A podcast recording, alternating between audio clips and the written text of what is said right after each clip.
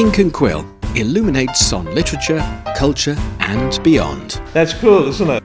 Listen to the sound of some incredible readings. The Great Wall story is the story of the relationship. The imagery in China is so strong. It's a book about the human story. Ink and Quill.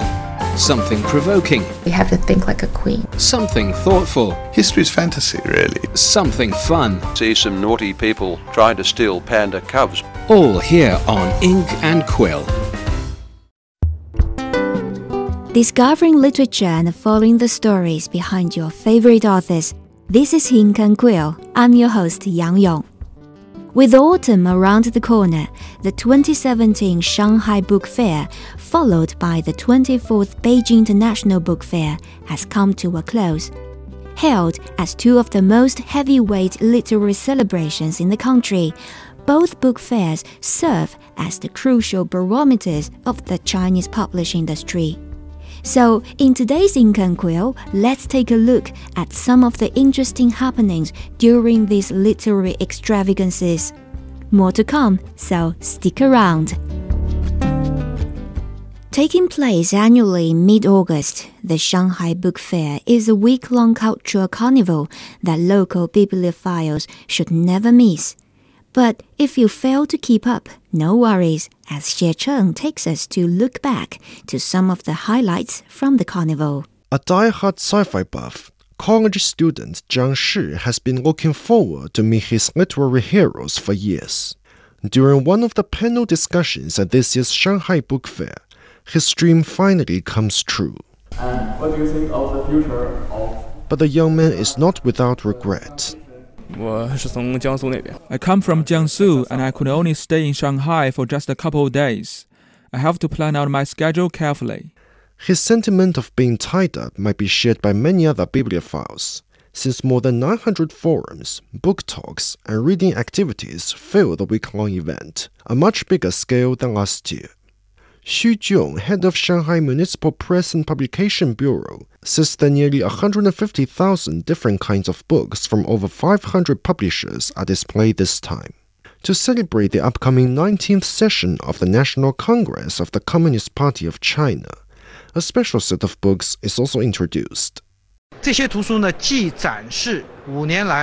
On one hand, these selected books showcase how Chinese publishing industry has progressed in the past five years. On the other hand, they demonstrate the achievements in innovation and reform from all walks of life.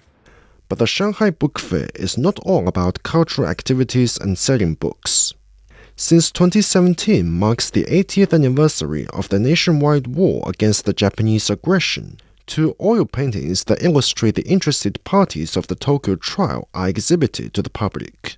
Also known as the Tokyo War Crimes Tribunal, the trial tried the leaders of Japan for three types of war crimes in nineteen forty-six. Li Bin is the creator of the paintings. I wanted to draw something about the Tokyo trial almost a decade ago, but around that time I merely focused on the Chinese tribunal. Then, as I learned more about the past, I realized that it was not just about China or Japan. The trial displays the confrontation between justice and evil of all humanity. That's why I drew all the tribunal and war criminals. Since science fiction is the focus of this year's International Literary Week, a side event of the book fair, some of the A-list writers from both China and abroad have been invited. The star-studded lineup includes Chinese novelist Wang Jingkang, Han Song, American best-selling author Risa Walker, British writer Richard K. Morgan, and the youngest Akutagawa Prize winner Hirano Kichiro. Xie Cheng shared with us some of the exciting activities from this year's Shanghai Book Fair. If you happen to be in the town next August, don't miss it out. The book fair in Beijing was, however, much more business-oriented than its Shanghai counterpart. As our reporter Zhao Jianfu finds out, international publishing firms have been more active this year in the search for Chinese titles to purchase during the twenty-fourth Beijing International Book Fair. Yuri Tatner is the publishing director for Brill, an international academic publisher. Coming from the Netherlands, he says he's eager to get access to the Chinese market. International publishers have to do is not only sell contents to China, but right now so much good content is also being produced in China. Chinese studies is a, is a growth area, so Chinese language and Chinese culture, history and so forth are taught in more and more academic institutions in the West, so there is great need.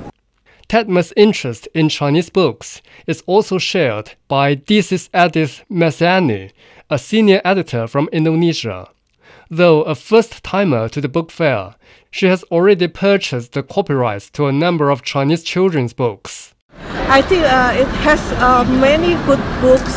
Is there uh, still rare in Indonesia books from China? Then I will try to buy the books from China to test in the Indonesian market. I think in the future we will have a growing uh, good relationship with Chinese publishers. The two are not the only ones seeking after Chinese titles. Among the roughly one thousand events taking place during the twenty seventeen Beijing International Book Fair, many of them are copyright trade ceremonies between Chinese publishing houses and their foreign buyers.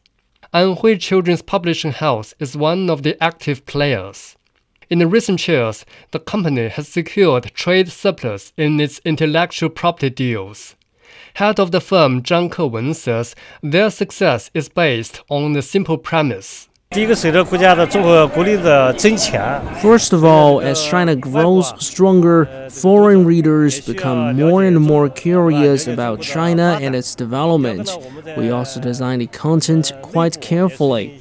Most of the books we export focus on culture or have a very internationalized narrative, so it will be easier for those books to crack foreign market.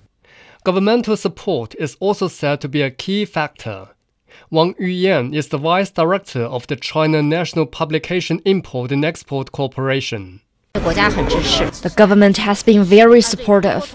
To encourage publishers to go global, they implement support policies and provide financial aid. They launch projects such as the China Book International Program, the Silk Road Book Translation, and so on. Some local authorities, like the Beijing City Administration, also have policies designed to help. However, a report on Chinese publishing through twenty sixteen shows the ratio between imported to exported publications in China now sits at two to one, which is an improvement from previous years, but still a large imbalance. Wang Yuyan says they anticipate this will balance itself out over time. It will be a lengthy and formidable journey for Chinese publishers. Everyone is working on it, including the government. Going global is not that challenging, but settling into the foreign marketplace is easier said than done. That was Jian Fu reporting on the just concluded Beijing International Book Fair. But the book fair is not all about finding the right partner and cracking local market. It is also a platform used to showcase the latest trends in publishing. So after this short break, our reporter will show to you how virtual reality and some other immersive technologies are entering the world of publishing. Don't go away. Snippets of timeless classics with ramblings on everything bookish. Ink and Quill connects you with literature, culture and writers in China and around the globe.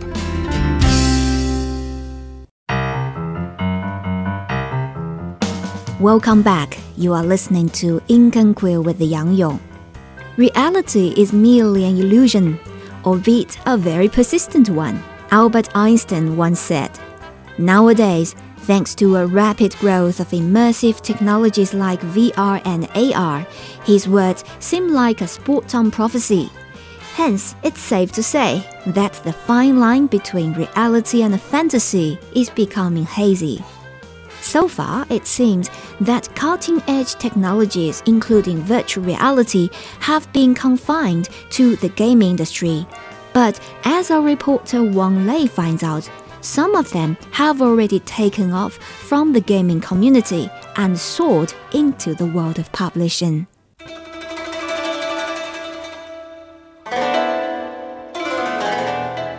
classic of mountains and seas, or widely known as Shan Hai Jing in Chinese, is an over two millenniums old text that depicts mythical flora and fauna in ancient China. For centuries, people have had to struggle through the script's obscure language to figure out what those mysterious monsters look like.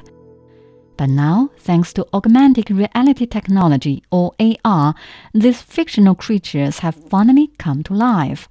Liu Xin Yi is the brain behind the picture book Strange Tales from Classic of Mountains and Seas, which provides illustrations based on descriptions in the original texts. Holding her mobile phone in front of a drawing just like playing Pokemon Go, she demonstrates how dynamic animation superimposes upon the portraits on paper.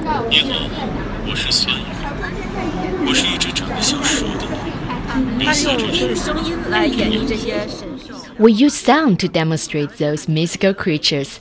The audio guide simplifies the complicated text in Classic of Mountains and Seas. These colorful images are quite appealing to a young crowd. Liu further explains why her company applied A R technology for their printed publication. Although static pictures are exquisite enough, the animated effects would definitely help to draw in readership. Since all these sound effects are dubbed by some famous voice actors, many fans also purchase our book. Liu's firm is not the only startup that ventures into this new domain. The recently concluded Beijing International Book Fair has witnessed a growing incorporation between reality technologies and publishing. From a three D holographic theater to a goggles-alike V R headset, a specific section was established to showcase the trendiest gadgets in the industry. Teng Sheng is a client manager from T A S Digital World S and T Culture, a Beijing-based V R company. According to him, a great number of products they display during the fair are education-related. In terms of collaboration with traditional publishers, there is a tech company called Ming Xiangren, literally meaning dreamer in English. If you buy their books, all you need to do is to bring out your digital device and scan any page you like. The book is just like a disc. You can use your mobile phone or any digital device to read the rich content it contains. Once you scan the page, there will be animated figures telling a story to you. You can interact with them, you can play games. Uh, the target audience is mainly young children. But the technology is not limited to small screens. In a room named Mixed Reality Library, or M R Library, visitors are asked to don a headset, which may remind you of the sunglasses the comic superhero Cyclops wears, and then stares at the walls to gaze upon imaginary animations or objects. Afterwards, they could navigate at will, even click on those imaginary objects to interact with them. Teng further introduces. What does this mean? It means that in the future, you can just wear some glasses and you'll be reading books.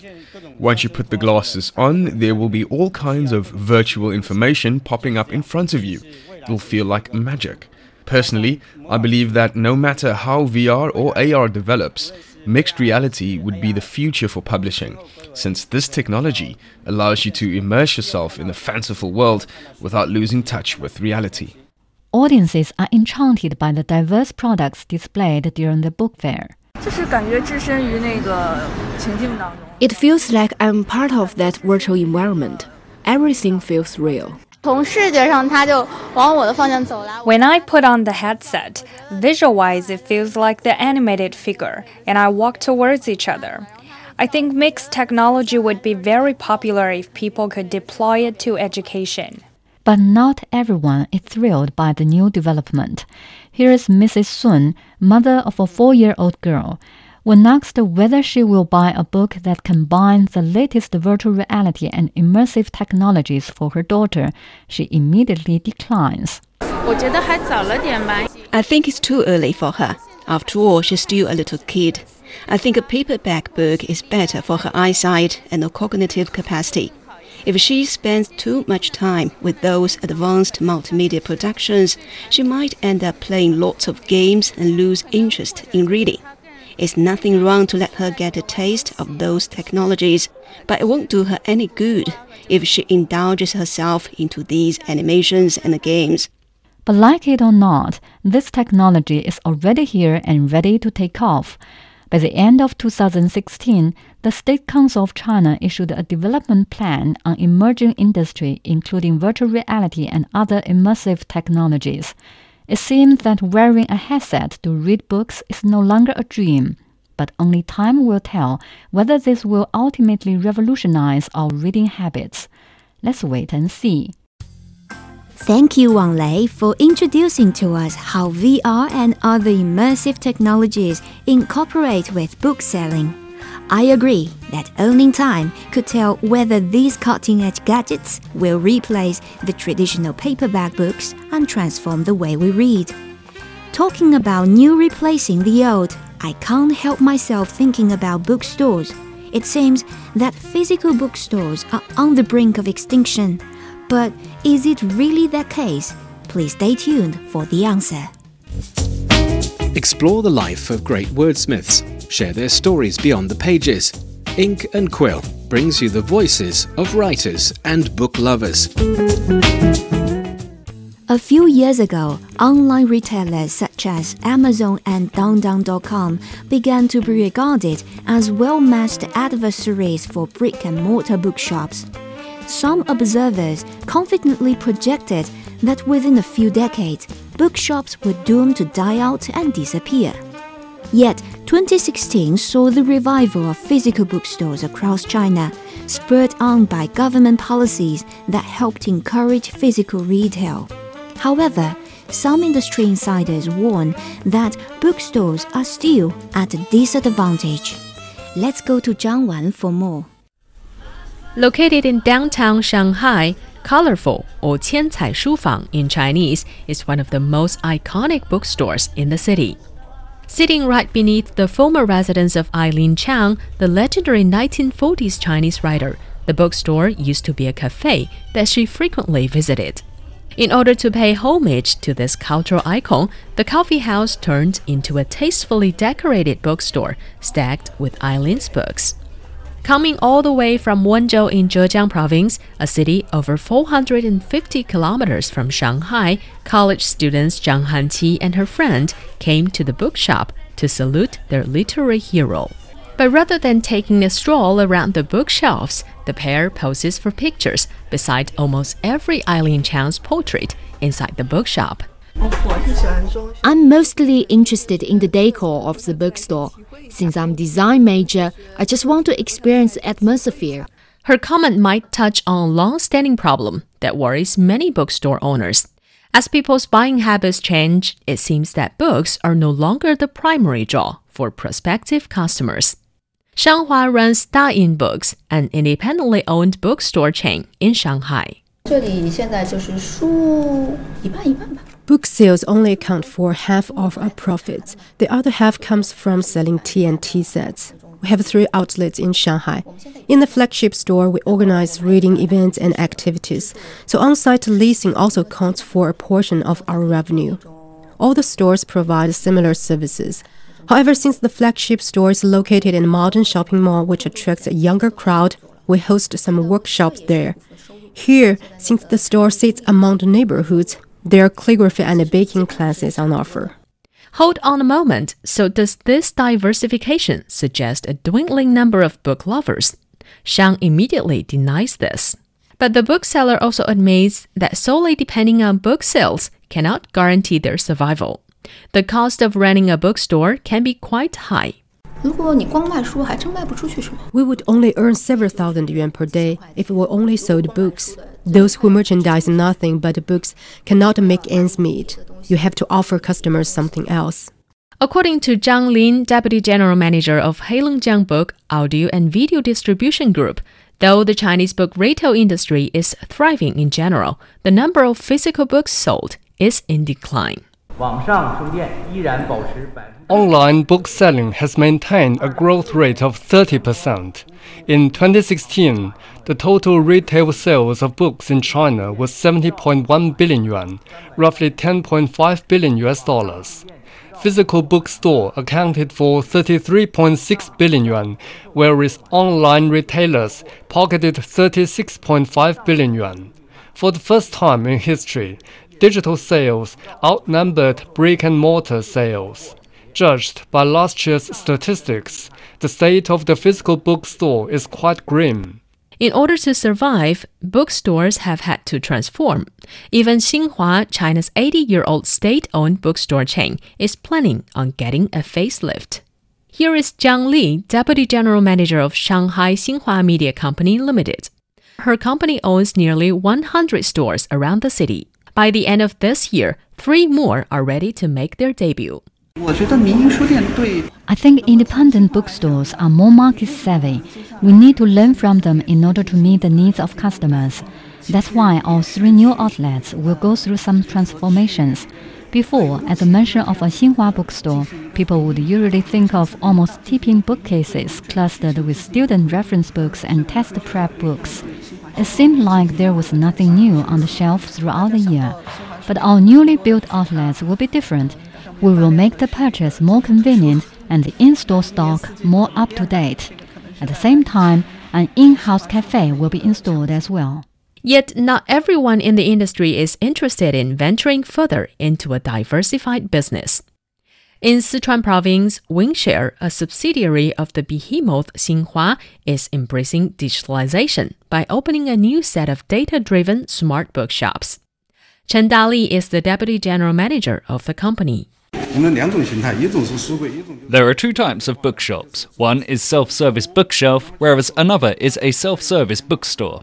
Their difference lies in size, but no matter what sort of bookshop we are talking about, both forms offer customers similar services, such as book selling, lending, and information gathering. All you need to do is to register on our platform. One smart bookshop won't occupy a large space. Take the self-service bookshelf, for example. It only covers two to three square meters, but contains over five hundred volumes. Even if the books on the shelf cannot meet your needs, through our smart terminals, you could find inventory information from our storefronts or local libraries. The data-driven stores are multifunctional. According to Chen, so far there are fifty smart bookshops scattered across Sichuan. In the future, more will be established in the neighborhoods, shopping malls, and transportation junctions across China.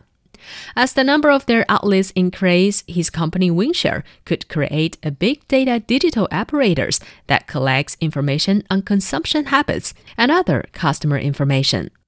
Cao Jie, the head of Anhui Xinhua Media, also agrees that the tie-in of brake and motor shops and digital prowess marks the future for book retailers.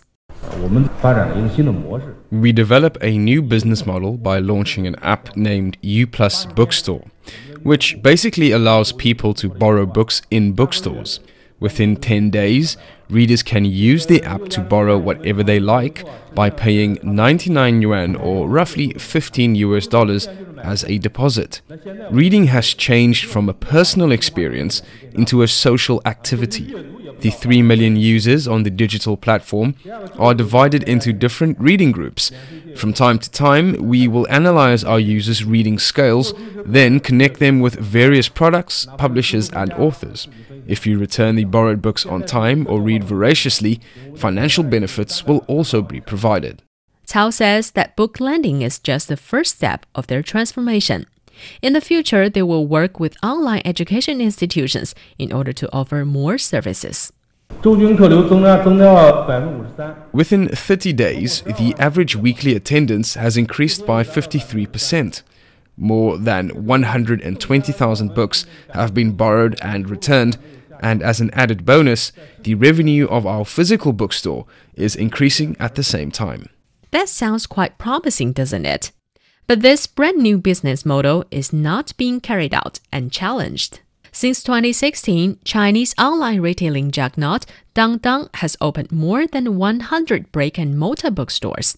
The e-commerce giant is scheduled to open one thousand storefronts in the next three years.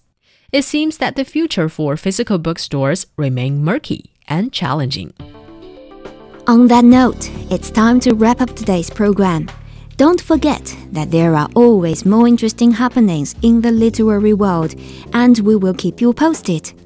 To learn more about us, you can follow our Facebook account, China Plus, or simply download our podcast by searching the keyword Ink and Quill on iTunes. Thank you for tuning in. I'm your host, Yang Yong. See you next time.